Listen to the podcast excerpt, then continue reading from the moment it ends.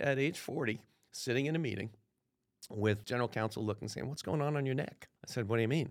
She said, You should have that checked out. I was diagnosed with Hodgkin's disease. And so now I have a, di- now I have a six month period of chemo, two months after that of, of radiation.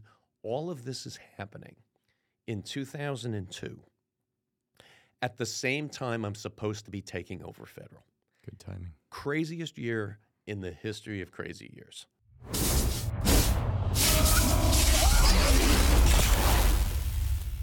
One path is a long, winding, unpaved, backbreaking, bumpy, miserable road to a place called success.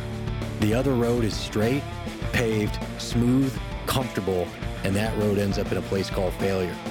Welcome to the show. I am Kyle Matthews on the Matthews Mentality Podcast, where we dive into the mindset of the world's most driven founders, CEOs, business moguls, athletes, and entrepreneurs.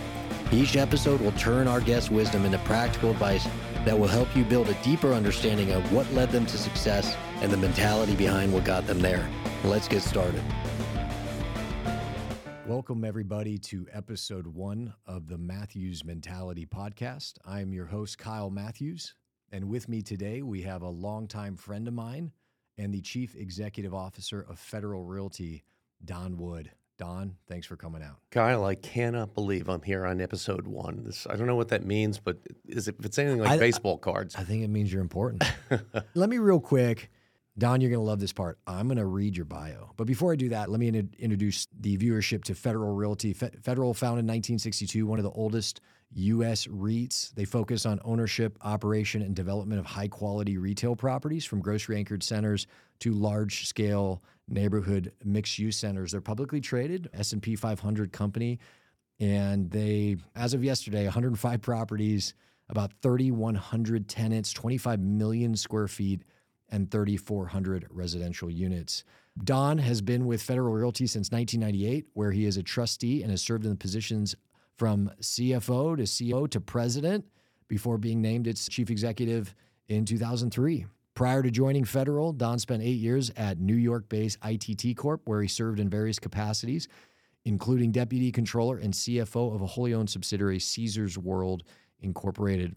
The first seven years of his career were spent at the accounting firm Arthur Andersen, leaving in 1989 to work for client Donald Trump as the vice president of finance for the then newly acquired Trump Taj Mahal and Casino in Atlantic City, New Jersey. Don, you have an amazing story about that, and uh, we're definitely going to have to tell it today. But I can't thank you enough. Welcome to the show. well, it's great to be here, Kyle. Thanks for the opportunity. And first of all, did you have the top down the 69 Camaro this I morning? did. I was going to, you beat me to it. Well, the first thing I was going to bring up was it was about three years ago, May 2020, the last time that you and I were together here in Nashville. You were kind enough to put on the back of a trailer what? Well, this is it's just funny. COVID did a lot of things to to a lot of people, and for me at in my role at Federal Realty, it was a hard time because I was going in every day and working with our team every day, and really ruining value by renegotiating leases and contracts to make them uh, to work for the tenant, make the tenant be able to sustain COVID, but it was reducing value for Federal Realty. That kills me. Uh, The whole idea of being able to create value and go forward is just a key part of who I am. And so I needed another way to do that. And being a classic car guy since birth, the ability to sell a 69 Camaro SS, which I had no desire to sell, but to sell to you for a $3,000 profit, which is nothing on a I car thought you told that. me you sold it to me for what you. Oh, I totally lied to you. totally lied to you. There- There's Fair no enough, question. There was there was three grand of profit in there, buddy. Nice. And and the notion of of being able to do that, putting it on a trailer, driving 700 miles to to Nashville is kind of silly, but it felt like we were accomplishing something. And uh, I'm so glad you pulled up in it this morning. It's three years later. It looks great. You're a great steward of it. I pulled up to the office building and I text I texted you. I said, "Hey, come on outside. I got the car downstairs uh, parked in the valet." And your face lit up, and you took a photo. And I, this is you, you, we're gonna get to plug Wood Motorsports here. Oh, how funny! I forgot to mention on the bio, president and CEO of Wood Motorsports, which in many ways is a, a, much more demanding and impressive role than federal, respectfully. But it is not. No, we'll talk about that in a minute. but you posted it to your Instagram account. Talk to us about that account real quick. Oh man, this started during COVID too. I mean, our headquarters are in Maryland, but we have a small office in Virginia. I live in Virginia. And during COVID, everything was shut down in Maryland, but you could still go in in Virginia. So with no cars on the road, I started driving one of a car in my collection. I've got 35 classic cars, and I would drive one each day. And while I was driving, I just started making 30 second, 60 second, two minute videos. And it was fun. There wasn't another car on the road or anything else like that. So, so Wood Motorsports is nothing but a bunch of idiot guys who could convene a couple of times a month to to talk cars and to work. a bunch cars. of idiot guys convening. This this is how a lot of great things have started. Well, just, maybe so. Yeah. We'll see after the federal career. But yeah, you got this Instagram. You post videos and photos, so make sure you follow it if you're listening. We got we're gonna get you the thousand. Come on, followers. man. Wood on. Wood under sports. Wood underscore motorsports. There you go on Instagram. Um, yeah. All right. So so you, you mentioned you're in this period. I want to talk about COVID real quick, and then we'll move forward. You mentioned this time you're redoing all these leases. You're understandably so. You're doing it as a eh, to, to give your tenants the opportunity to survive COVID because at the time nobody knew what was going on. We just knew it was bad. That was difficult in your role at federal because it was making the company less valuable because you're bringing down the rents or you're doing rent abatements or forgiveness. All of that. You drive out to Nashville and if it's like, hey, it's making a three thousand dollar profit. That was these are my words. That was my win it it actually brings up a moment. I don't know if you remember this. We were outside. It was a beautiful. I think it was m- maybe mid to late May. Beautiful May day here in Nashville. We were barbecuing, had some country music playing, having some beers, had some meat on the grill, and we were we were talking about what was going on. I mean, this is when we say peak COVID, shut down, offices closed, nobody's allowed outside. Even in the red states at the time, I think it was still like that. And we were talking, and I just I remember I looked at you and I said, Don, you know, what's going to happen? And you said to me, and I paraphrase, but um, I think I got this pretty pretty clear in my mind. You said, Kyle, I own high street lifestyle, dense shopping centers in very blue cities and very blue states. I have no idea. But you know what? My small victory right now is I find a car on on the internet, I buy it, maybe make a couple thousand bucks, and that's where I find my joy right now. Sure, you're talking about April, May, June yeah. of 2020. Here's what's so interesting about that, though, and what happened. There's so much conversation about people moving to Nashville, people moving to Austin, the the Southern Belt, and all that's true, and all that's really cool. But they're usually young people.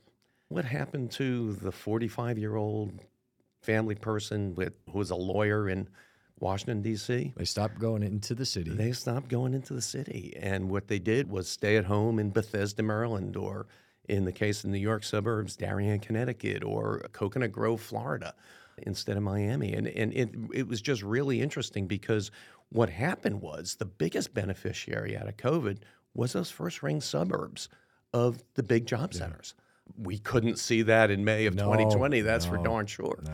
But it really has been. I mean, the best thing to come out of it was people's own realization that they're social creatures. That certainly dot .com and online has a critical, important component of how they live their lives. But people like to go out. They like to eat out.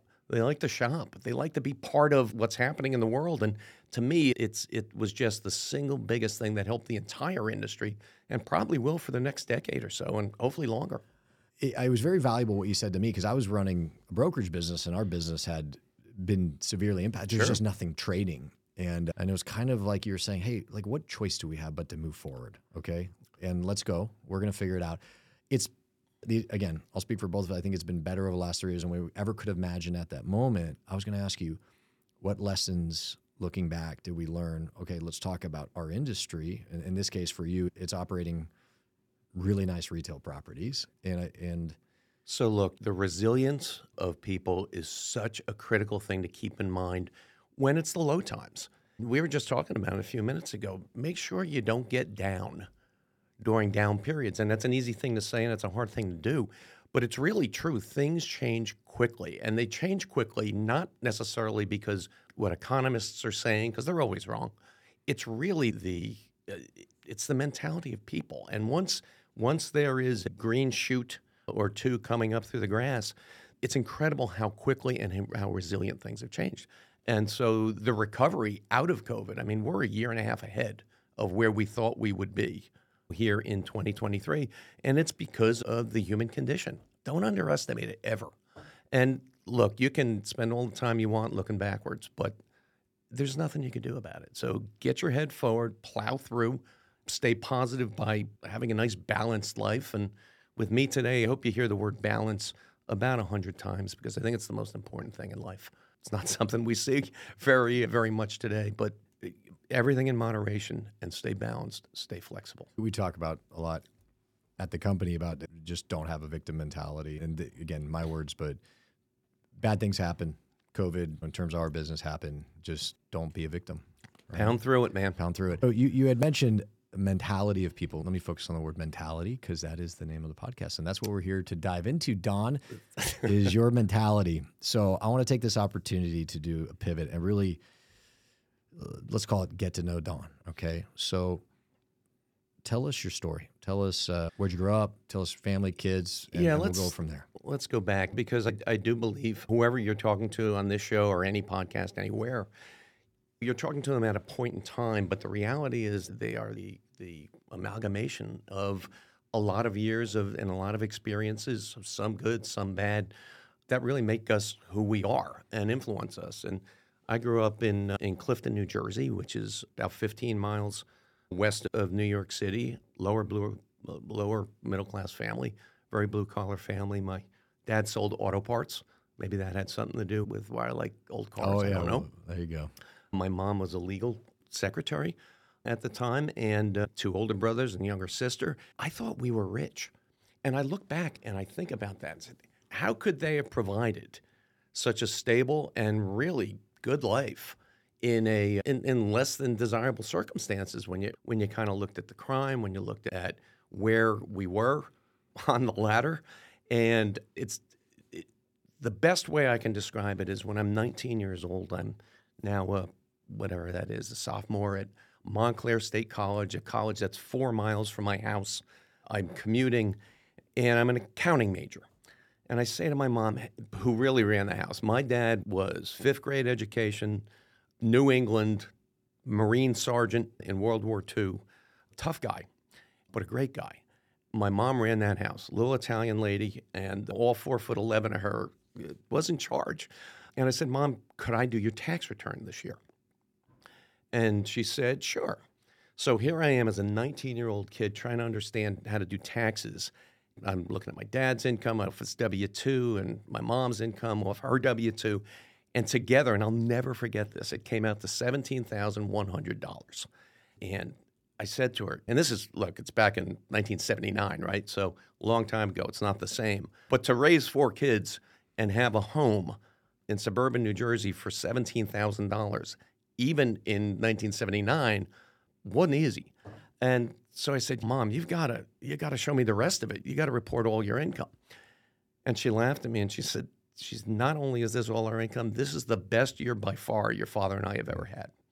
And it just really just kind of focused everything uh, to me on on prioritization, where to spend your time, where to spend your money, how to raise your family.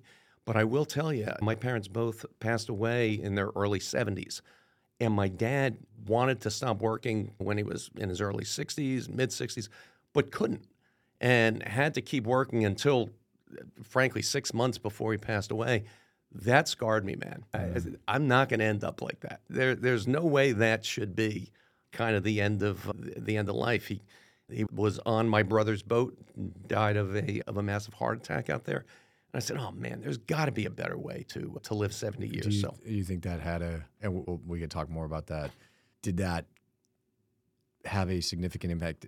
Would you say that was a major, if not the driver, to creating the motivated human being that is Don Wood? I don't know. It were certainly were you was born like that? it certainly was part of it, but I got to tell you, and it's really clear to me. I worked hard. I wanted to get a job. I started a lawn care business when I was 15 years old. It's Donwood Lawn Care for professional results. President and CEO of Don Wood Lawn Care. President CEO of Donwood Lawn Care for professional results without the professional price. I want that business card so bad I can't find one. It was a light green business card, 92 Thomas Street, Clifton, New Jersey. Oh, it was the funniest thing. And by the way, when I was in my second year of, of college, I sold that business to a local landscaper, and I got a check for ten thousand dollars. As a 21 or 22 year, I got a check for ten thousand dollars. It was pretty funny. That's very meaningful. Well, it was, look, at the end of the day, I knew that I had to support myself. And so the biggest motivator was fear. And the, the idea of trying to do well in school, even if it was Montclair State, trying to get a job out of school wasn't about my passion and what I would love to do in life. It was about feeding myself. And was it fear of, and, and I say this with all the fear of ending up like your father, where you had to work until almost the end? Yeah, I guess at that point earlier, it was fear of the last thing I was thinking about was age 70. I was thinking about I was thinking about 22 and a half and So 23. fear of just literally Living. feeding your feeding living. yourself. And I think it's a really I think that was such a driver to those those early years and at Montclair State, I had I, it, this, this is so funny. She's going to kill me if she ever hears this podcast. One of our best friends, couples, I met her at Montclair State, and I was dying to date her, and she had no interest in me. And I could see why. I ahead. could see why too, personally. But and we are our couple as a couple. We're best friends today. It's forty years later. It's crazy actually. And but I was interested in her. So you know where she was going all the time? To the library. So I followed her to the library. Basically, I did better at Montclair State College because of a crush on a girl Whatever it takes. that got me a job that got me a job offer at the time arthur andersen and in, back in, in the early 80s there were eight big accounting firms and arthur young arthur andersen coopers and lybrand and price waterhouse et cetera there are now four but of all those eight arthur andersen was known as the marine corps of the big eight and a lot of people didn't want to go to arthur andersen because they were the marine corps of the big eight it when, was you say Marine Corps, was it like how they managed? Was it the actual lifestyle, like the hours? Was it? I, while I think the hours were huge at any of those firms, just like the investment banks, things like that, Andersen had this reputation for being tougher and more demanding, less perks, if you will. And I don't know what it is because it's inside me that attracted me to Arthur Andersen.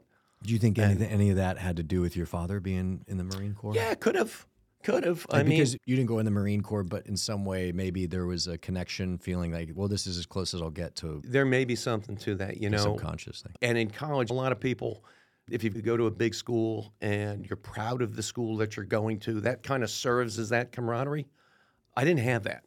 And Arthur Andersen served that. It basically it filled that need, I think. And I love the place. they say almost all humans have an innate desire to be part of something much bigger than themselves, and for many There's a lot of truth to that. There's religion or community, but yeah, many times a part of that, for some people, a lot of it is is their school, or then ultimately their company. No, no question about it. And my experience at Andersen, it was seven years throughout the '80s. I had great, I had great client When, when look you you say clients, when you say you were like that provided you that that brand that that community that group that uh, tribal feeling would you say when you handed your business card to someone and it said Arthur Andersen would that bring you sad like yeah that's right. I work, Pride. I work at Arthur Andersen huge pride. yeah. Yeah, I mean, and pride's another big driver. phantom income Fear, fear, and pride Yeah. can take you a long way. And I had great clients, and one of those clients was the Trump Organization. And while you're at Arthur Andersen so how, do, how does that happen do they assign you to. Trump okay they do. I was there's levels uh, from a Well- assistant to a manager, et cetera. I want, I, I want to talk about the time at Trump because Sure. again, I know the story, but it, it's comedy. But let me push pause real quick. I want to stop and talk a little bit more about Arthur Andersen. You're 22 to 29, roughly. That's right. Walk me through what your lifestyle was like. Like, what was your day? What like, Yeah. You because earlier you, you said, "Hey, I want to, I want to say this word a hundred times. Balance." Talk to me about your balance at the time. There was no balance. There was the no time. balance. That's that's 15 hour days during earnings season. That's I mean I was an auditor, and there's there's the So you're, get, you're getting in at seven thirty. You're getting in at 7:30, 8 o'clock. You're leaving at 10, 10:30. You're certainly working at least one day during the weekend. What did you? What were your thoughts about that? Was that just, "Hey, this is how it is"? That's what it is. It's just Like, what it is. Yeah, there was. I, that, that's what it was. Let me t- actually tell you Yeah. a funny story about that. So, so I'm probably there a year, maybe yeah, just about a year, say. So I was still in my first year, uh, and I would I was living at home before I had an apartment. So I would come home, and my dad here's a is a fifth grade educated New England tough guy, and he would say, "Where you been?" I said, "I've been working." You're not working until 10:30 at night. Uh, yeah, Dad. Yeah, I, I really am. That's kind of what we do. Says, There's child labor laws against that. I said, I'm 22 years old. 22, There's yeah. child labor laws don't apply, right? So, so I don't think I anything of it. You're salaried, so it's not like you're. Getting, I'm I, hell, man. I made eighteen thousand dollars a year, and everybody else got seventeen five. But because I interned, I got an extra five hundred dollars. Let's go. More pride, baby. Let's go. right? So, so I don't think anything of it. Day or two later, I get a call from the secretary of the office managing partner, John Kelly. I will never forget this. And I'm nervous as can be. Why does the office managing partner want to see me? Am I going to be fired? What's the deal? So I walk down the hall, see John into John Kelly's office, and he looks up over those bifocal glasses that they all wore at the time. Said, "Sit down." So I sit down. He closed the door. He said, uh, "So I got a call this morning from your father. Oh my gosh. The hair on the back of my neck, the red. You could feel the hot right going up in- Especially back into your then. head. Oh my god!" So I said, "Uh huh." He said, "Your father thinks you're working that we're working you too hard. That this that it's wrong to be that that many hours." So I said, "Oh, Mr. Kelly," I said, "Please let me apologize on behalf of my dad. He, he comes from a different place. He doesn't understand this type of environment." I said, "I certainly have no problem with what I'm doing." And he looked up and he said, and had the stern face on him, and all of a sudden his face softened, and he said, "Hey," he said, "You're really lucky to have a dad like that that cares about you." That's nice. He said, "Now get the hell out of there. Get Yeah. back to work. Get Get to get do." here get But it was work. just so emblematic of the time and kind of what you do. And no, I wasn't thinking about the future in any in, in any significant way. You know, I always the five year plan stuff. I'm not sure I'm a believer because, frankly, It's like one day at a time. yeah, it's a one day at a time a little bit. you- you were, and again, correct me if I'm wrong. Sure. You were operating out of fear of being fired, just saying, "Hey, I just don't want to be fired." Of course, And if I work harder than everyone else, it's hard for them to fire me. it's that. And I got to tell you, man, I had a huge inferiority complex. And the inferiority complex really came from my lower middle upbringing, going to Montclair State College. And now I'm with people from Notre Dame, from Princeton, from Stanford, from much better schools, doing the same job basically as I'm doing. And so I'm internally thinking, how am I going to compete with these guys? I'm likely to get fired. When you go back and you reflect, I mean, I remember the first note that I got from a- manager on an account that said, You did a really good job, keep up the good work and stuff. The level of pride and, and having a little bit of success when you do feel inferior Well, that's a good. is huge. Yeah. It's just empowering. And I think about it because not everybody gets it. I mean, if you have an if you have an inferiority complex, not doing well at work validates the fact that you are inferior effectively in terms of the ability to do that. And that happens a lot too. But if you are lucky enough to be able to be good at something and- get that recognition, it's incredibly How much, empowering. how much of it was it you were just good at being an accountant? How much was it you got good because you were putting in so much effort, so much energy? it's a balance, man. And we're going to get into, we should talk about this a little bit. It'll come up in, in a couple of times. The difference really between IQ and EQ. And it, there's a lot of smart people, man. It's so much more than just intelligence. Yes, you have to be smart enough. You have to be smart enough to be able to do a job. It and- helps. and- but man, uh, there's no question. But it's not enough. You have to be able to read people.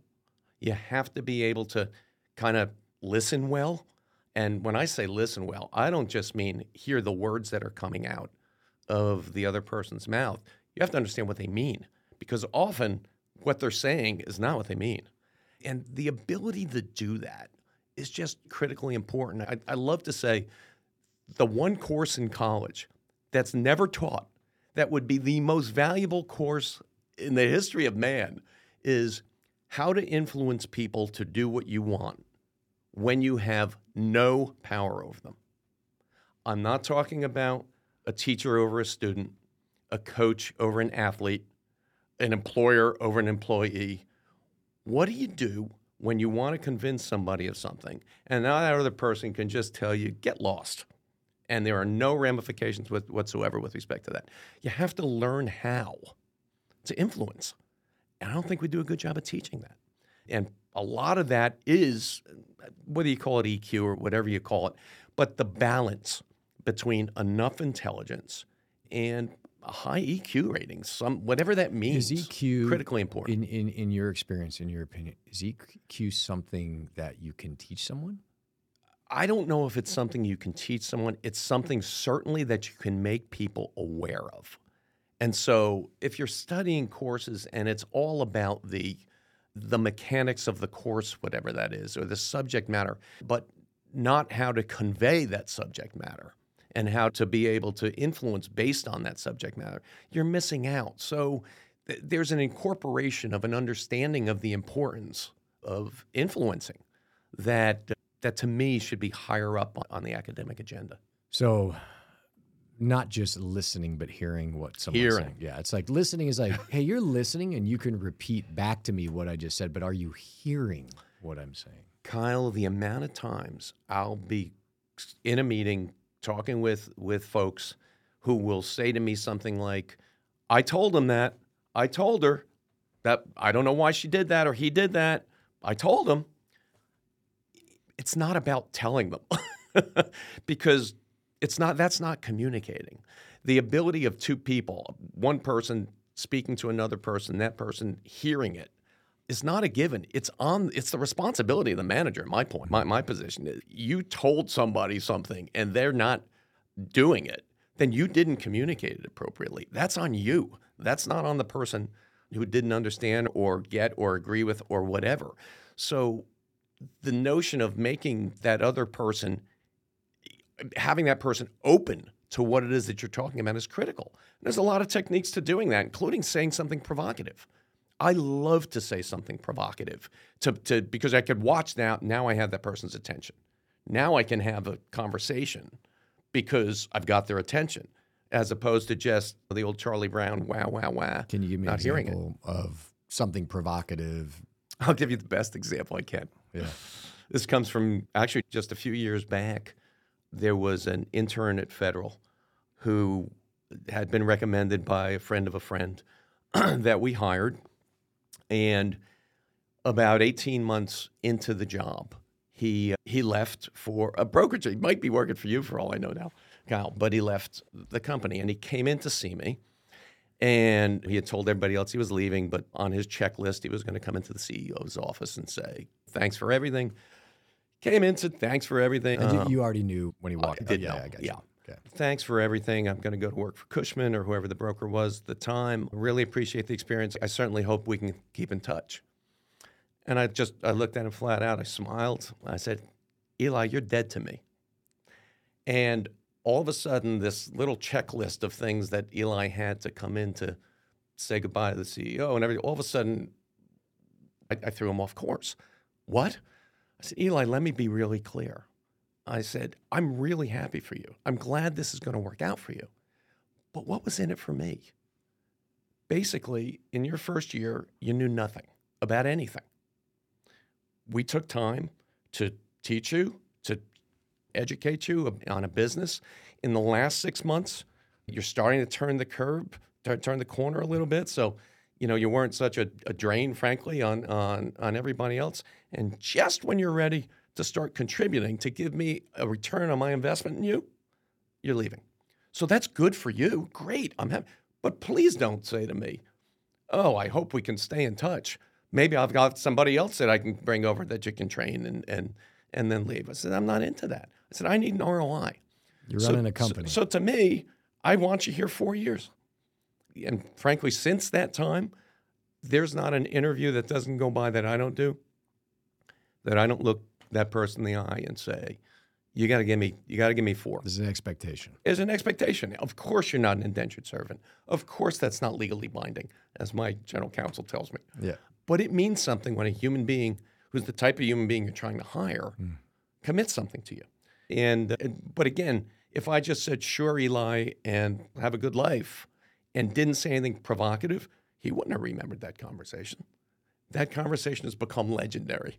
I was going to say it's probably federal- for good reason. So yeah, just someone who is even considering leaving after 18 months. Well- Well, I don't want to be dead to dawn. So But well, you know the the bigger the bigger picture is provoking to be able to. It's the equivalent of a slap in the face to get that communication channel open. Because if it's closed, I don't care what you're saying. Doesn't matter. Yeah, we train a lot of new hires, obviously, and we've been very fortunate with attrition over the years. We haven't lost very many people, but there have been times where the way in brokerage is the first year they do no deals, so it's there's no it's not a profit center. Second year you're kind of hopeful they break even, and then after third year, that's that's where you if we speak about it like an investment, because in many ways it is. That's where you're Sure. you're hopeful there's a return, and then onwards and upwards from there. But sometimes we'll get agents who they come in and a year or two in, we've trained them, we've poured so much time, energy, resources, capital, just so much. And on top of that, there's the we're people and we build relationships. And it's always hurtful when someone leaves, but they come in and say, Kyle, I just want to let you know that today's my last day. I'm going to company and I just wanted to thank you. And I was I always kind of stop and go, So this is how you thank me? Well, You know? you and I talked about that a little bit yesterday. It's I don't t- I don't take it personally. Yeah. It's not personal. And I got to tell you, man, that's one of the most important things to, to for your listeners to take out too. Everybody takes things so personally.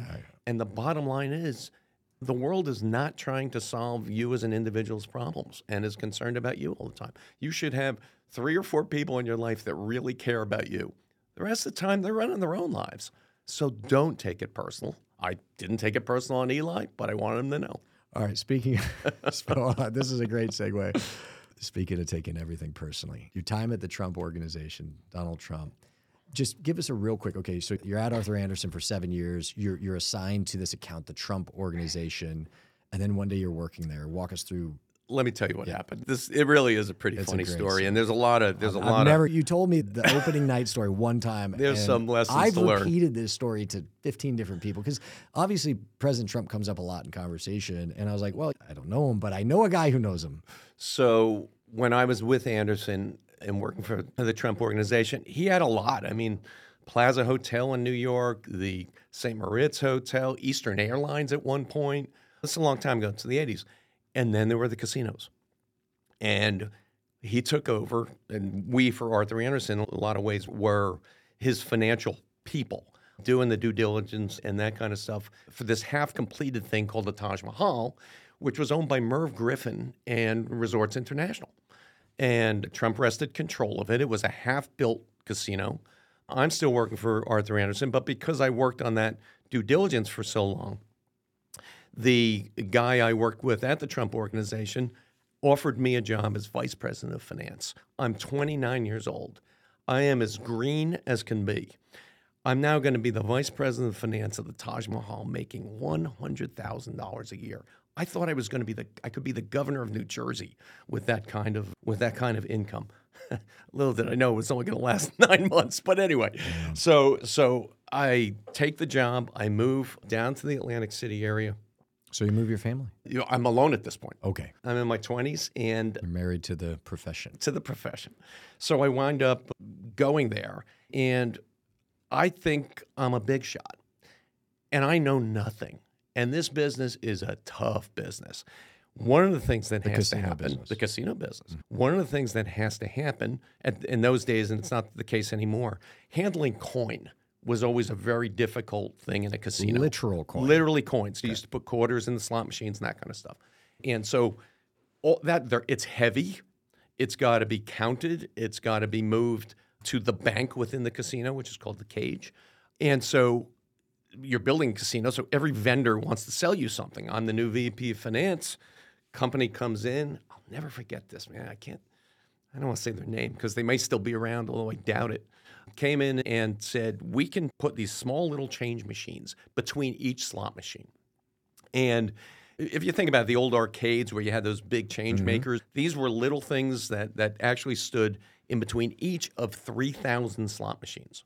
So there were 1,500 of these that were supposed to be delivered six months before the opening of the Taj.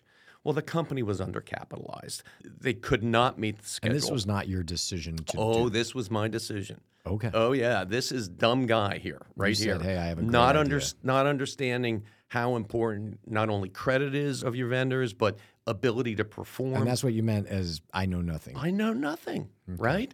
I'm sitting here and I shouldn't have been able to make that decision, but I did. And so these change makers are being delivered literally 24, 12, seven hours before the opening of the Taj Mahal. Three days before they're delivered, I've been working 24 hours a day. I mean, I'm up day and night. The opening of a casino is an unbelievable thing. I collapse on the casino floor three days before the opening of the Taj like you just drop, get taken to Atlantic City Medical Center. Little did I know that I was dead man walking from that point forward. Trump had heard about that. One of his executives was a weakling. There was no way I was going to survive. Now, did I know that at that time? so they viewed you as a weakling because you collapsed from working three days straight, Sure. Three and a half months. But yeah. Three months straight. So Okay. I go back the next day. It was just dehydration, is all it was. But I go back the next You were in day. that Mad Men phase. You were drinking whiskey and smoking cigarettes. Yeah, right? that's what I'm doing. right. no, I'm just trying to survive, Kyle. gotcha. Believe me. So, so I go back into the casino, and these machines are being delivered, et cetera, et cetera. Here comes now the day of the opening, 1990. It was like April 7th or something like that. And I'll never forget this, like never. This is a big deal. Here comes Trump. He's coming up out of the floor of the Etess Arena with the smoke and the lasers and the whole deal. Had you ever met him before? Oh yeah, no, I'd met him all through the Arthur Andersen time. Up he comes, and the governor of New Jersey is there. Michael Jackson is there at the opening. this is a huge opening, and here's the sub story. Just let me give you this little sub story. This is now 1990, in the beginning of the the, the savings and loan crisis. Okay, this thing needs to open well, but in Atlantic City, this is the last casino being built. This is thousands of union jobs. This is the last project.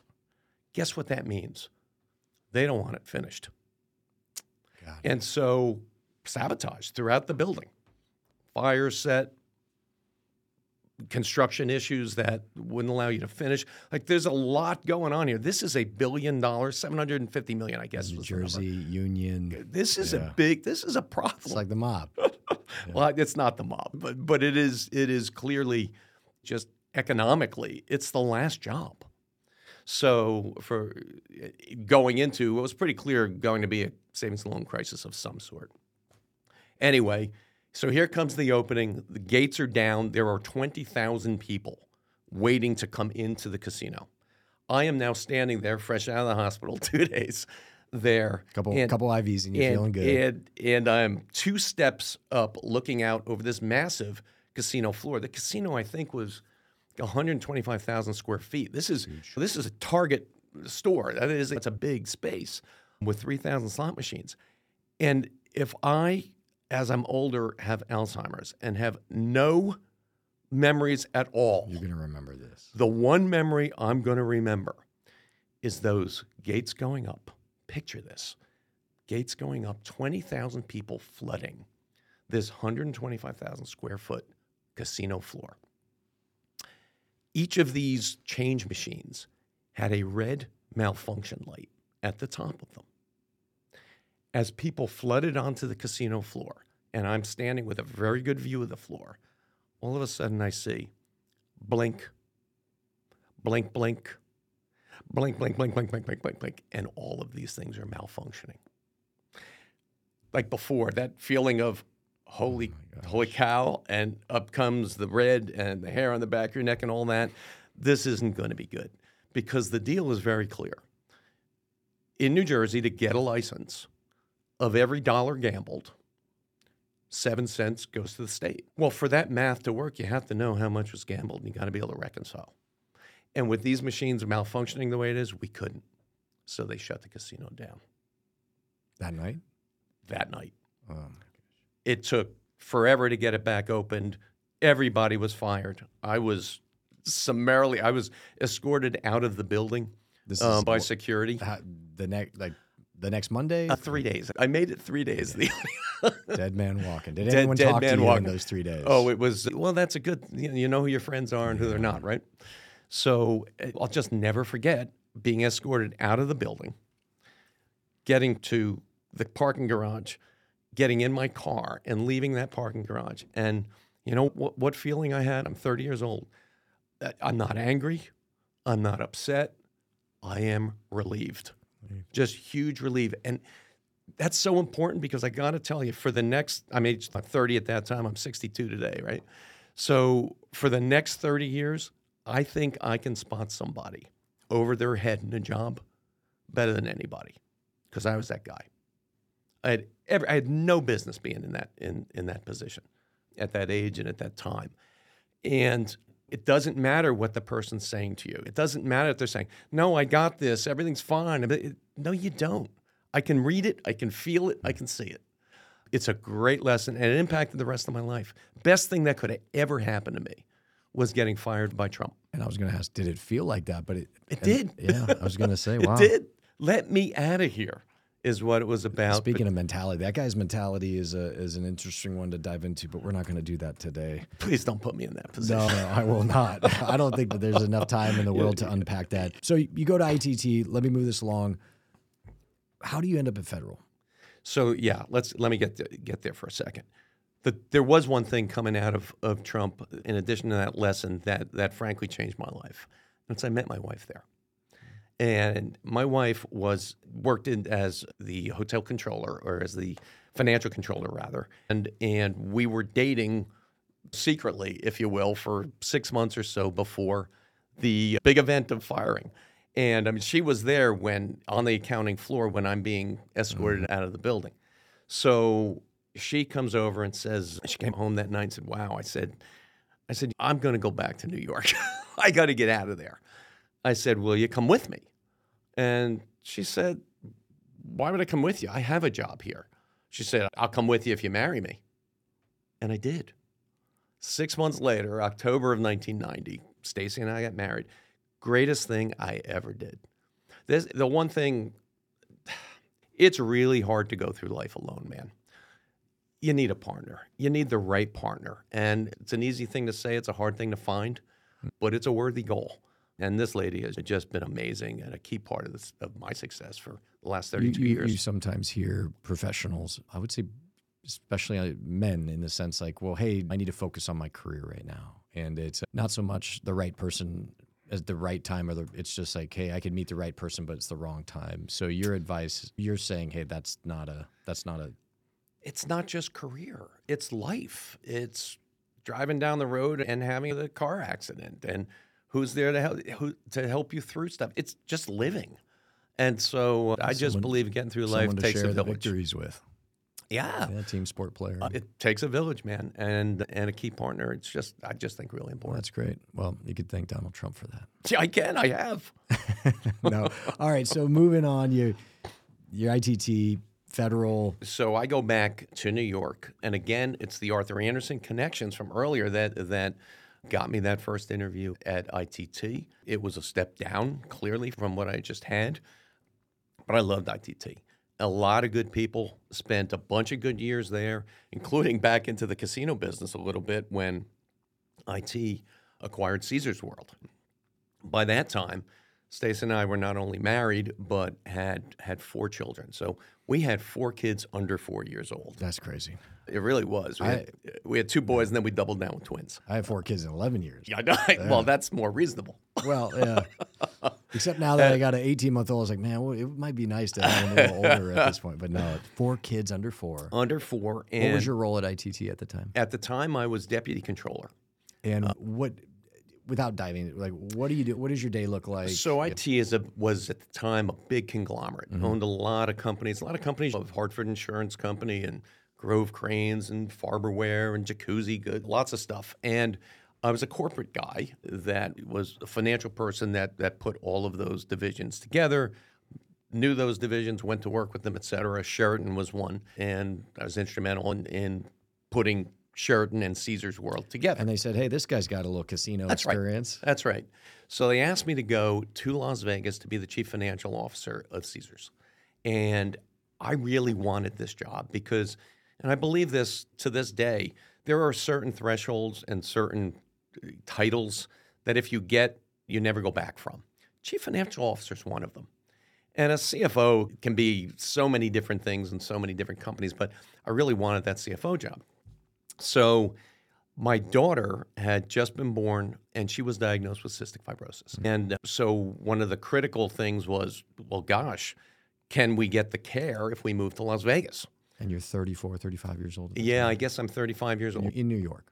in New York. It, That's right. And so I'm 35 and four kids under four.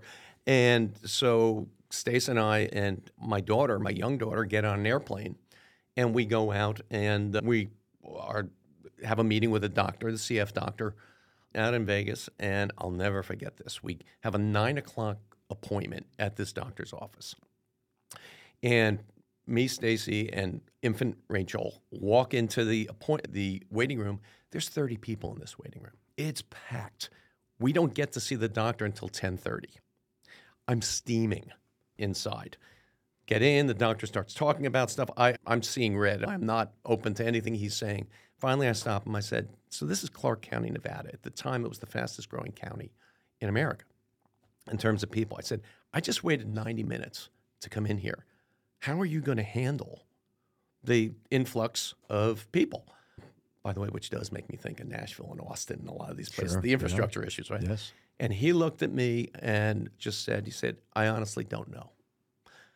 Stace and I got back on that plane. We didn't say a word to each other. We knew we were not coming here Got it. and flew back. ITT sweetened the offer, said I could work from New York, go out there a couple of times a year, a year, yeah, a month. Bottom line is I agreed to do it. So I'm now commuting with four kids under four. This is why this lady is so I'm about to special. say. By the way, I she's be the, interviewing Stacy. she's now the Yeah. controller of five hotels in Sheraton, in New York Oh, okay. With putting two of them in the minivan and driving them from New Jersey to New York. Yeah, we call that a full time savage here. At it's Matthews. crazy. It was it's crazy. How am I still married? It's crazy, right? That's wild. But anyway, Starwood comes in, ho- makes a hostile bid for ITT. I'm now, oh, am I stuck between Vegas and New York? What am I going to do? And I get a call about this thing called a REIT in in suburban Maryland. It's called Federal Realty Investment Trust. I said, what's a REIT? The Starwood deal goes through. It's the first time I have, we as a family have any money because the stock options get cashed in, and that's a good thing. So we have flexibility. So Stace and I talk, and we agree somewhere between Boston and Washington D.C. We were willing would be where the next job would be, and she'd be open to that move. I get a good job offer in New York. I get this federal job offer, which I'll tell you about in a minute, in Washington D.C. I decide I really want to take the federal job offer. The CEO offers me as the last perk to take the federal job offer a three-year lease on a Jaguar XJR which in 1998 to me was, oh my God, my wife swears she lives where she lives because of a stupid car. She's not wrong.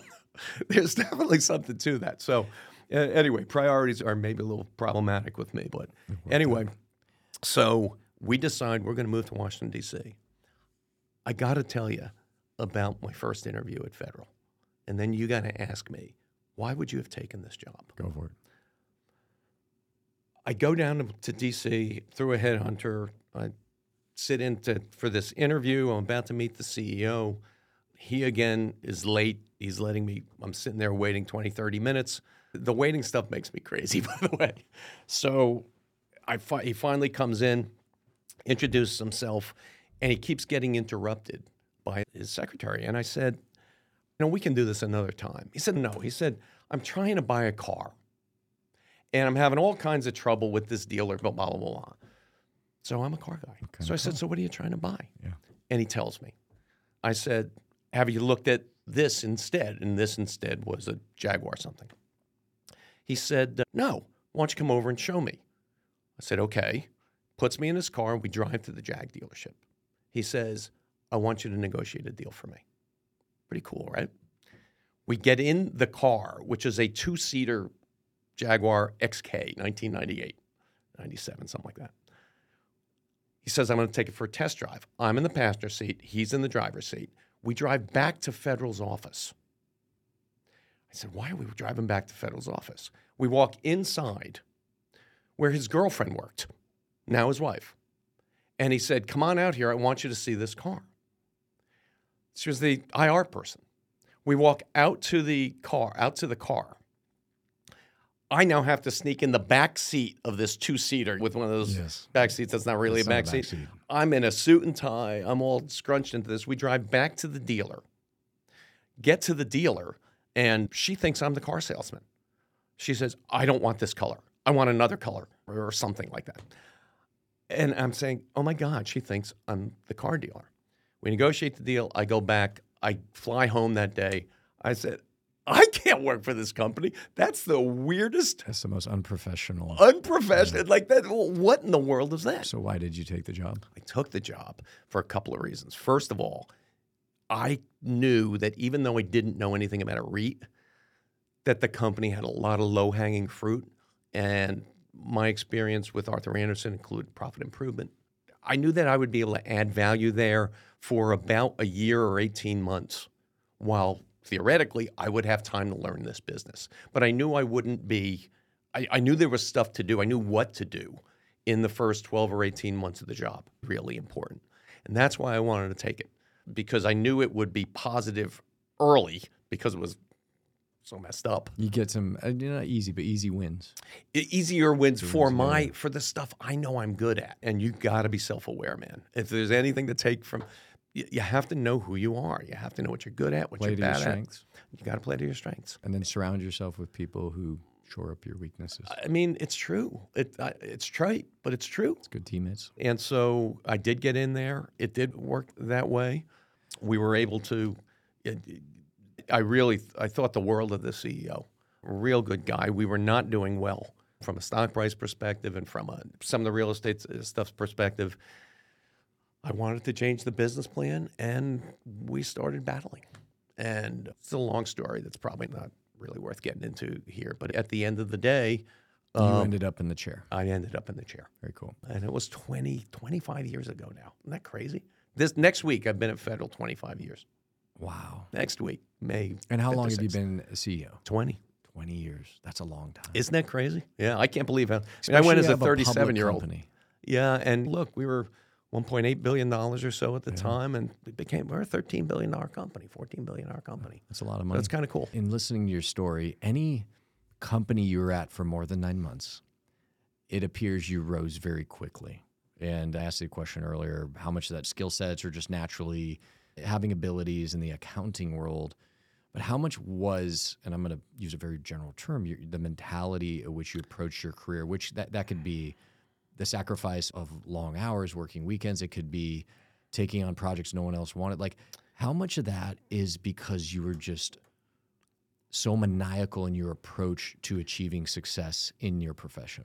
Part of it, man. I mean, I'll tell you, Kyle, the cool thing about numbers, accounting, finance, et cetera, it is the red thread that works through every business. I mean, the whole reason I went to Montclair State as an accountant, not because I wanted to be an accountant, for Pete's sake, but the idea that you could get into any business if you understood financials, if you understand accounting. That is the common thread. I still, to this day, Foundation. think it is a great way to start because you don't know when you're 20 or 21 or 22 what you're going to be or what you're going to look for. But man, you want to stay flexible, you want to stay balanced, and you want to have as many opportunities as possible. Accounting does that. I mean, I never said I want to be in real estate. I never said I wanted to be in casinos. I never said any of it. I wanted effectively to be able to see as many businesses as I could as early as I could. And so whether it was at Andersen with my clients, it wasn't at Trump, that's for sure. Whether it was with a number of jobs at ITT or at Federal, what I wanted to always do is be helpful to other people in the company. I talk about it today at Federal. If you understand the financials of a company, you could be extremely valuable to the operators, to the leasing people, to the other. Or you could just be the green eyeshade accountant that puts your head down. But there's not a lot of value added in that. That's a job. If instead you can make the numbers help that leasing person, help that operator, if they could do their jobs better, if you could partner with them, then you're a much more valuable person to that company. I've always had that mentality, and that has really played really well. First of all, I'm a very social person. I like people. I enjoy being part of teams. And so so to be able to help operators, to be able to help other other people within the company with your numbers the, by having the the ability to do that with numbers is a huge advantage because not a lot of numbers people do that. I find that interesting. Your comment or your view about accounting and why you chose it. We have a even at this company, we have a young man in New Jersey. We have a young man in Chicago. Their background, I think they're both at E and Y separate. Yeah. And they did that three, four years and then got into brokerage, and it's like they've been shot out of a cannon. Yeah. yeah. I mean, it, look, real estate's a financial business, make mm-hmm. no mistake. And of course, there's a marketing component to it. Of course, there's an operating component to it. But it's about numbers. I want to ask you a question. In looking back at your career, whether it was a period of time or a role, is there something you've ever looked back and maybe yourself or you and your wife, you look at each other, like, I can't believe we did that. I can't believe I did that. And I mean that from like, oh yeah, man, that was so hard. I can't believe I did it. Looking back, you're like, I could never do that again, but we did it. it, it a, a, lifestyle, a period of life. Like I mean, four kids under four, working hundred hours. That was like, it. That was it. Two years. It's incredible that the sacrifices made by both Stacy and I during those two years that I was out in Las Vegas commuting between New York and Las Vegas, which is a crazy thing. It was it's nobody would say that that's worth doing for when you're sitting with four kids under would four. you say it was worth doing? It was absolutely worth doing. Okay. Because today, looking back, I'm 62 years old. Let's say I get 80 years or whatever. In the 80, the two were the two set up the whole remaining the 50. Right? So, so that, that's where I was kind of leading is that every generation has its quirks. And when you talk about this generation, it's because it, you said, hey, go get balance, but a lot of very young professionals, new professionals, they come in at 22 and they're talking about work life balance. And I look at your life at Arthur Andersen, Trump, you were working 7:30 in the morning to 10:30 at night. Trump, you passed out from working too much. Okay, that might be too much. You you're, you're, at ITT and run, and effectively, in many ways, running Caesars in Vegas and two, with four kids under four what advice, I guess, what coaching, what message would you have for someone who's a couple years into their career and they are grinding and they're saying, is it worth it for me to make this sacrifice now? It's pay now, play later. Am I, you know the problem, bud?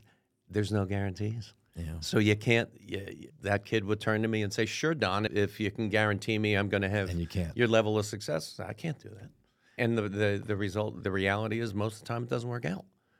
Would but I can tell you a yes. hundred times it doesn't work it out. Doesn't work out if you don't. So shoot your shot. So, and I would even, I wouldn't even say like I hated that period of time. I didn't. I mean, you go day by day. It's not what you would choose, but it's okay. You and you could get conditioned to almost anything. You get conditioned to it, and frankly, you get a level of satisfaction throughout there yeah. that that you are respected. I mean, pride and respect, self awareness, fear they're good motivators. They're important they things make up in life. The mentality of they, Don. They Wood. create who you are. All right, so you're stepping into this role at Federal. federal. Yeah. How old are you? You're 37. 37 when I stepped in. And you're 42 when you were the CEO. CEO. Okay, so I know this. A lot of people don't know this. Is okay. So at 29, you're fired by Trump organization. I'd say adversity, but perhaps that actually was a relief. But then at 34, 35, you, your daughter's diagnosed with CF, which at the time, there's been incredible breakthroughs, and, and we can mm-hmm. talk about some of those. That's actually how you and I got to know each other. But at the time, that's a very tough message to, oh, yeah. to receive. Oh, yeah. And then at 40, roughly, you're sitting in a meeting, somebody says, Hey, there's a, you have a lump on your neck. What happened? Yeah, I had cancer. And I'm going to get to that, but you reminded me something about CF. I, that there's a lesson I want to want to Mhm. lay out here. When our daughter was diagnosed with CF, our immediate reaction was circle the wagons, and we're going to deal with this ourselves as a family. And whether that's a natural reaction or not, I don't know. I was working for ITT at the time. There was a dining room at ITT that I'm a middle manager making good money in New York. The CF Foundation came to see me. Two people, the chairman of the foundation, the CEO, a guy named Bob Beall at the time, and a woman who was the mom of a CF kid.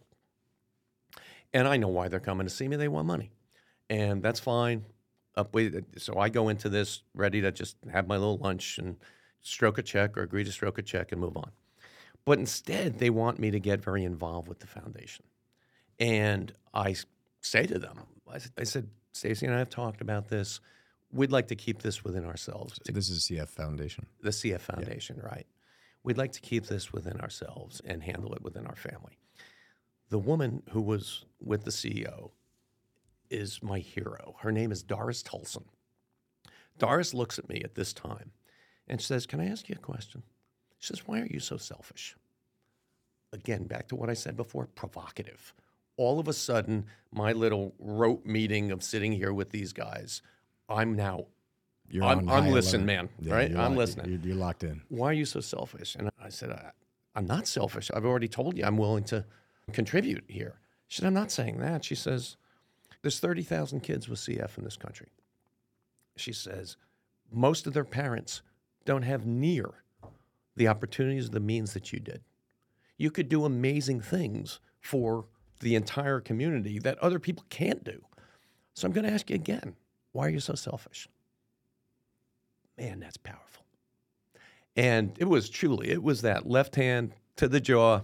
That's right. Okay. and we spent the last, the next 12 years after that, part of the way we were, we uh, met Kyle, and we raised $30 million for cystic fibrosis. It's, um, had an amazing, unbelievable impact. I'm more proud of that than anything in my life, anything. And I, my daughter's going to live a, a full and happy life because of that research that's done. Not just me, a hundred people, millions of people that did it, but the importance of really using everything you can to make a difference. I've seen it. It's real. It's not fake. So I never want to forget that. Yes, Trump really, the Trump firing really impacted me. Absolutely. My daughter's diagnosis and the the work with the CF Foundation has absolutely changed me. And yeah, man, at age 40, sitting in a meeting with general counsel looking saying, What's going on in your neck? I said, What do you mean?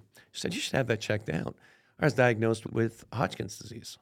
And uh, this, and so now I have a, now I have a six month period of chemo, two months after that of radiation. All of this is happening in 2002 at the same time I'm supposed to be taking over federal. Good timing. Craziest year in the history of crazy years. Midway through that, our largest asset, Santana Row, burns to the ground. It was a bet the company bet Santana Row, which was a mistake to have a bet the company move like that. But I'm battling through cancer treatment, trying to take over the company. That was the hardest year in my career, uh, by far. And you learn a lot about yourself when you're doing that. And not to get into this too much, but but just to make this point, anybody I believe can do anything for a specific period of time when they put their mind to that specific period of time. For me, it was however many cancer treatments there were every two weeks for six months. And I'll never forget it. On September 15th, 2002, I was supposed to be scheduled to be done with chemo. So, but when you go in for chemo every two weeks, you're tested first to make sure you're able to handle another treatment. And one of the ways they look at is they look at your white blood cell count and do you have enough white blood cells that fight that fight the disease to be able to handle it. And I go in the second time after having the first chemo, which beats the crap out of you. And I go in the second time, they say your white blood cell count is too low. And so we can't have we can't give you chemo this week, you have to come back next week. My silly mind says, no, that can't be because that's going to push the September 15th end date out. So we are doing chem- chemo today. How do we do it? I'm also supposed to be getting on a plane flying to California for work that afternoon. And so they said, finally, with arguing with the doctors and everything else, they said, if we give you, if you give yourself a shot, which makes the white blood cell count grow, the drug called Neupogen, if you give yourself a shot in the leg every day going forward, we'll do chemo today. And so I did. So I'm getting on the plane, I'm going through work and everything else. But the driver is the tough period of time that you're trying to get through with a finite period of time and getting your mind there. Because if you can do that, I think you can handle anything. So you have this mentality, and, and I effectively asked the same question coming from different angles. So you, you know, okay, you're fired. People do get fired, but that's that's a pretty spectacular firing, and then you push through it. You going back to your Arthur Andersen days. You're, it appears you're outworking everyone. Your daughter's diagnosis, which is brutal to receive. You go full speed into that. You talked about the conversation you had with the lady about the, being selfish, but then you're also effectively continuing to take on more and more responsibility in your profession. Then you go to federal during a transition. You're respectfully supposed to be taking over, and there's a lot of changes happening at the company, including the biggest asset burning to the ground. You get diagnosed with cancer, but your mentality, I would say most people would I wouldn't say just be a victim. I mean, those being victimized. Those are hard things. But they would say, okay, let me just focus on the cancer and like my career. I'm just going to put it to the side. But you said, no, I'm just going to keep going full speed, and I'm going to attack my cancer, and I'm going to attack my daughter's diagnosis, and I'm still going to be a present father and husband. Like, why are you like this? I don't know. I just know. I just know you never go backwards. Have you always been like this? Always. Like, if somebody met you at seven years old and coached you in t-ball, would it be like, oh yeah, Don, he was always like that? Well, I don't uh, know. Honestly, I, don't know, but I do know that I just, I do know that from a very young age, I'm very ambitious, and it really it's incredible to me. Respect is really important to me. Pride is really important to me. Now, as I'm older, legacy Yeah. is really uh, important to if me. I hear you, you're saying, hey, don't run from those things. Embrace them. Like, Tell you, with the okay, diagnosis- it's okay to have pride. It's okay to have. Absolutely. Well, yeah, absolutely. And then, and look, this what I'm about to say is not going to be very popular, but but it is, unfortunately or fortunately, what I believe. There is so much focus today on everything being equal, and I'd love to say this because I'm in the business. Online shopping, my biggest problem with online shopping is that its goal is to make everybody equal. I don't want to be equal. I've worked 60 years to not be equal. I want a special deal. I want a better deal. I want to accomplish something more. And uh, it- it- that may sound selfish. I don't see it as selfish. I see it as ambitious. I see it as value added, as positivity. And staying positive and pushing forward is just critically important. And I do think it I do think that notion of individual achievement is not something that should be discarded Shamed. as a bad thing. I think it should be I championed. think in today's day and age, it's a You word I know? use is they will that mentality. they'll look to shame you if you say, "Hey, I want to be the CEO. I want to be successful." no, Yeah. absolutely not. And it's interesting the And they'll, diagnosis. they'll label you. the diagnosis with cancer. Nobody knows how they're going to respond until it happens. You just don't know. And interestingly for me, the day, and I remember it like yesterday, it was 20 years ago, but I remember it like yesterday. The day I was diagnosed, I remember thinking at the time, 40 years old, it's been a great 40 years. I can't find a piece of paper that guarantees me 80 or whatever it is. It's been a great 40 years. And instead of thinking immediately, oh, why me? My mind automatically went to, why not me? Who am I? Why not? And when you, if you, if, and you don't know that you're going to respond that way, you just do. It's like you're watching for a, game and you don't know who you're rooting for, but during the game, it becomes clear who you're rooting clear, for. yeah. And uh, this is kind of the same thing. And it was actually very validating for me that I should fight through this. If it didn't work out, it didn't work out. It was not defeatist. I wasn't defeatist at all, but I did not I thought it was very possible that wasn't going to work out Was great. there, was there ever moments uh, or sustained periods of time where there was we again the victim like why did this happen? No, no. never. I, I know that sounds ridiculous. It's true. And I don't know why, You don't but I didn't. I never did. Yeah, it's been a it's been a crazy ride. yeah. So so you're still on the ride. Talk to me day to day. You're running this big company. You've been Yeah. doing it twenty years. Twenty years. Yeah, I got a great team, Kyle, and it does. I got a great team. I mean, at the end of the day, the I really do think the people that are most successful are the people that embrace smarter people than them. I really do. I know we talk about that. I am not the smartest guy in the world, but I do have a Well, very Arthur Andersen. I think they were called the smartest people in the room. Uh, right? no, they were. I don't know what they were called. They thought they were maybe right. I think there's a book made. Something like that. Yeah. Yeah. You have to surround yourself with the best people, and the only way you do is if you let them lead. Let them do their jobs. It's not my company and they work for me. It's our company and they each have a key role in that company. And uh, that's the easiest thing to say and really a very difficult thing to do, and particularly to maintain over 20 years. I'm proud of that. Our team each believes this is their company because it is. How much of that? Because you have some people who've been there a long time. Yeah. But then you uh, you also have, have some people who have come and go, even over long periods of times. They get an opportunity, and you, we've talked about someone we know, and you're like, hey, you got to take that job, right? One of the things I'm most proud of, and let's throw a shout out to Jim Taylor, Taylor, CEO of yeah. Brixmor, right there. We're gonna we're gonna, we're gonna get him on this podcast. What I'll help you do it. He's one of my favorite people in the world. Yeah. One of the best guys, most talented guys you're ever going to want to meet. supports, your classic car obsession. There's nothing better than having a company that is recognized for its talent, talented people, and people trying to poach them. Yeah. That's okay. I don't want people leaving for lateral jobs. Or after 18 months. or at well at that level that, that's a different level. But when you're talking i mean jim was the cfo of federal for a few years. We had he had been my business partner at wells fargo bank for 20 extremely good friend. He got the opportunity for a ceo job at a big company. I mean At a publicly traded good for company. you. he only got that opportunity because of federal realty right? Because he did a great job at a company with a great reputation you put those things together and it helps people that's our best recruiting tool so i, I don't have any issue with that to, to You- other guys You were, didn't say, Jim, you're dead to me.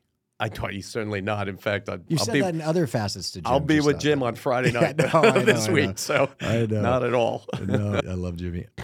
That's funny. So what is day What is a day in the life of Don Wood look like today?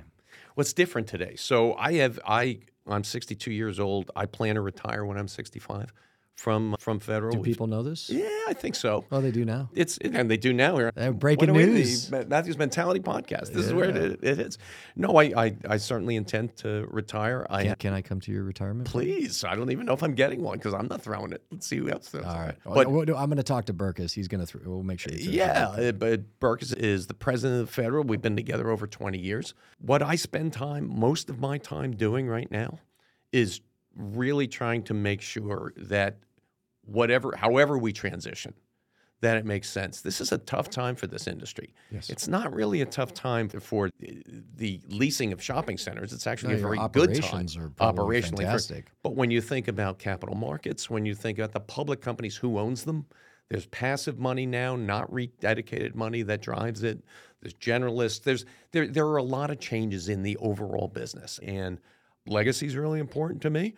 the value of my shares long after I go away is very important to me, and I want to make sure that effectively we're doing the right thing and we're we're setting ourselves up for the next 20 years of success. I'm I'm real proud of what we've done, and we don't want to lose that. I do want to talk about the market today, but before I do, what what what happens after you you retire from federal? Well, I don't know. I do have a lot of interests, which and I'm blessed with. And it's silly, but this collector car hobby kind of thing, which goes back since I, to, to when I was a very young kid, is real. I love it. I'm obsessed in It's some like, ways. You know, I mean, it's find something you're passionate about and you'll never work a day in your life, but this is something you truly are impa- passionate about. clearly, and I'd love to sit. I'd love to find a way to get me on the Hagerty board. Find a way to to, to get me to be an advisor to bringatrailer.com. Fi- Find a way to, to, to get me into that world, buddy. And uh, and we're Go, talking. go be the CEO of Hagerty. You don't need to be on the board. Well, yeah, uh, all I'm saying is that there. I don't know how to best do it now, but that part of, of my love will be part of that period of time. And I still love real estate, man. I love coming to work every day. So, so the notion of being continuing to be involved in real estate in some other way is another piece. Again, because of your mentality, you're not. You don't strike me as a guy who's gonna be gardening for three hours a day and then sitting and watching Fox, no Fox. News at night, yelling at the TV. There's no chance, man. No chance. No. All right. So, uh, real quick, and then we'll wrap up. What's going on right now in the market and the economy? Just your opinion. Okay. Nobody has the crystal ball. Yeah. Let's start in commercial real estate, and then we can. I'd like to touch on the banking crisis. And Sure. What's happening? Well, it's all related, and, and and from let's make sure you get the perspective uh, perspective that I'm giving because my perspective is as a public company CEO, and that's different than somebody that buys an office building, builds an office building, residential building, shopping center, et cetera, and has to get it financed. The beauty, the single biggest beauty of being a public company, especially one with the reputation that Federal has, and the longevity that Federal has, been around since 1962 is that we can use the unsecured debt market primarily to finance our business. Last week we raised $350 million. We raised it uh, overnight at, at 5.5% or 5.4%, something like that. But effectively, which is more than it was, but that's okay. that- that's just significantly cheaper than the asset level debt you Uh, know, we're seeing, It is, and it's certainly and it's available. it, it- that's the biggest thing. Yeah. So so when I think of when I talk about the or think about the credit side of the balance sheet, whether it's debt or equity, I think about it from a different perspective. The I know we're going to be able to raise the money we want to raise. I also know that there is a huge oversupply of office space in this country. And there are leases that are coming due where there will not be demand, that those values are changing. The bank lending associated with those deals will be problematic. It's hard to imagine it won't be be problematic major problem. over the next few years. That will seep into other parts of real estate. But that's again, it, it- I don't know how to best put this. I will take those issues all day long over the issue that's not an issue at all, and that is demand for my product. So when you, the best thing that came out of COVID by far was that realization by human beings that they are social creatures. Yeah, because in different parts of the country, whether it was six weeks or six months, or in some markets two years, being effectively legally locked in your house or socially ostracized if you're outside, I think I'm just I'm basically just co-signing what you're saying is people are like I don't like this. I like to be outside. I like to be around people. I like to be walking and shopping and talking and eating. I like these things. It's incredible, Kyle, and really it is so affirming of the product that we build and own. Because the decade before COVID, because my background was retail, that's how we got to know each other, was, oh, retail's dead. Oh, Sure. Oh, online this, online that. And that that was never true. But really, to your point, COVID eh, maybe just, if not reminded, made everyone aware Oh, my God. how much they love to get out of the house. I joke that it was actually Federal Realty that created the global pandemic to close things down because 2016 to 2020 was for us was purgatory. yeah, it's doldrums. It was yeah. basically just bumping along the same spot because there was no need for brick and mortar. And it was hard to achieve growth. And It was sure. And why do you need brick and mortar? Everything's going to be delivered to mm-hmm. your house. Everything. COVID really put that nice, very novel notion to bed, and I think that's sustainable. What? How much of the what's going on in office is due to the whole work from home paradigm shift? Oh, a lot. a lot. Uh, But a, a lot. And I mean, look, the major cities in the country. I mean, I'm not bullish on. I'm not bullish on downtown San Francisco, You're talking New York. CBDs. CBDs. What has happened is those first ring suburbs where the 45 year old lawyer who was going down into DC Yeah. five days a week is now going in once or twice a week and is staying at his home in, in Bethesda. And what that's done for incremental demand is huge. And But that doesn't mean that if I'm downtown DC, I, I've I'm happy about what I'm doing with my office building. I'm in a lot of trouble. Yes. If I've got office product in DC. And that affects high street retail down there too. Sure, it does. You're losing your You- entire daytime. There's your daytime pop. population. So no, it's it all. I think the CBD. I think the way to look at it is the circle of demand is now much broader than just CBD. It, it encompasses that first ring. How are you? And you can be as specific as you want. How at Federal are you managing this uh, work from home? So, uh, principally, so Federal Realty only has 340 employees. So that's a ve- so that gives me much more flexibility with how to handle How much something. of them are in the headquarters, and how much of them are out? in the market? 160 or 70 or so at the so headquarters, 50-50. then a big office in San Jose, one in Philly, one, one in Boston, et cetera. The point I always want, I never ever want to make a centralized decision if I don't have to. I'm a states' rights guy. I believe, I do believe that you push the decision to the place it can be made the best. And I'll give you a great example. And look, if I've got 20,000 employees, I don't have that flexibility to the same way. But with 340 employees, one of our largest uh, departments is the accounting and the financial side of the business. My chief accounting officer feels very comfortable that she can run her operation with employees in two days a week. I'm not going to second guess that. I don't want to give her an excuse. And so for two years, that that's what happens with those those operations. So it's- My it's creative results. people, I want them with me, man. Yeah. I want them with me. I'm absolutely a touchy feely kind of person, an eye contact kind of person. And for my direct reports, we're in all the time. Got it. The creatives, leadership. I, you know, I say it's like a band. You could all play your instruments in different rooms, but it's only music when it's played together. That's exactly right. Yeah. But Yeah. yeah, but could, I could understand on the accounting side of the financial side. At the end of the day, it's results and scoreboard and We've got, uh, it's funny, um, if you were walked into my living room right now or family room right now, you would see a puzzle of our whole family that one of the kids got us for Christmas. And it sat out there with a thousand pieces or whatever else for the longest part of the last four months. And it is now complete.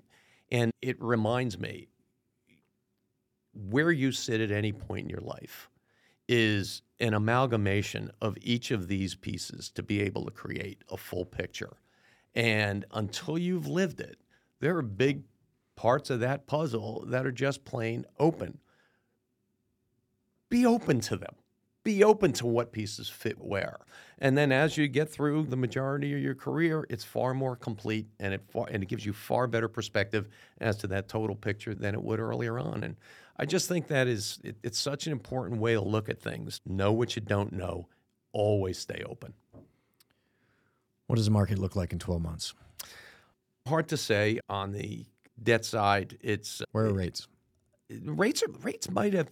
I'm hopeful rates have peaked. Yeah. We're going to see now where spreads come. We're going to have to mm-hmm. see because that that's the other component of the total cost of money. But I but I'm hopeful that rates have peaked. I do think there will be more job layoffs. I think you'll certainly see a cooling economy. I think the Fed. I like to say, look, when the Fed wants you to stop investing, believe me, the Fed will get you to stop figure it out. investing. Yeah. They'll keep raising until something breaks. Right? yeah, I mean they win. Something did break 60 days ago. Silicon Valley Bank, Yep. then Signature. Do love First- how the Fed jumped right in though. Yeah. I got to they- tell you, they- I do. Well, they provided I do. comfort. and they did it fast. Yeah.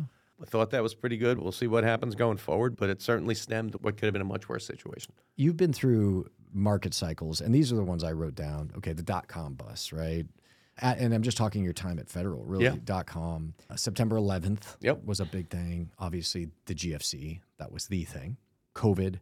And now, whatever this cycle is great monetary tightening, banking crisis what lessons have you learned Yeah. throughout these in a leadership role? or what advice would you have for any individual or business owner operator executive anybody listening in here's what i learned in tough times Well, there's a few things that that are specific to real estate that are important, uh, I guess, for me to start with, and that is first of all this acknowledgement. You have to acknowledge that our business is cyclical. That there are going to be ups and there are going to be downs. There are- there's Isn't this downs? amazing? It well is- if i had known that Well, right. But the but it's so important to acknowledge it because if you do acknowledge it, then part of your business plan goes to not how do I make a lot of money during the good times? How do I sustain through the bad times? And it's a I'm a risk averse person generally. So so we do it with only the best quality stuff with a low levered balance sheet so that you have room for when time goes bad, with diversity of tenant base so that you don't have any, we don't have any tenant that makes up more than 2.7% of the income stream. So when Bed Bath and Beyond finally grabs the bed and, and says goodbye, I, I, saw Jeff's quote in the Wall Street Journal. It's not the end ago. of the world, yeah. right? If, in fact, if I think your the rents they were at, they could actually be marked up. Oh, they will be again. Yeah, they will. I mean, the company will be worth yes. more once this is all over. Yes. I guess the point I'm trying to make there is if your mentality really is for the long term, then you manage for the long term. You really do. You don't just say the words. You don't try to kill it during the good times and then stop completely during the bad times. You try to manage through this if you truly have a long term view. So we don't lay off a bunch of our development people, even though we can't make development numbers make any sense today because building that back up is impossible. It was brutal. Right. I know this won't last forever. And yet, I know it won't. And it kind of goes back to before. The problem with prognosticating as to what next year is or the year after that is, is all you really have are economic indicators as to what it is. And the notion of economic indicators being the only thing to think about is flawed. It really is about emotion. It really is about do I feel comfortable investing a dollar? What would make me? Sometimes it's a hunch. Sometimes it's a, it's an international event. Sometimes it's something that's local to your community. But it's about the decision makers who decide when a dollar of capital is going to be invested in something, in a person, in a building, in a company, whatever it is. When that person starts deciding, that's a wave, and it happens fast.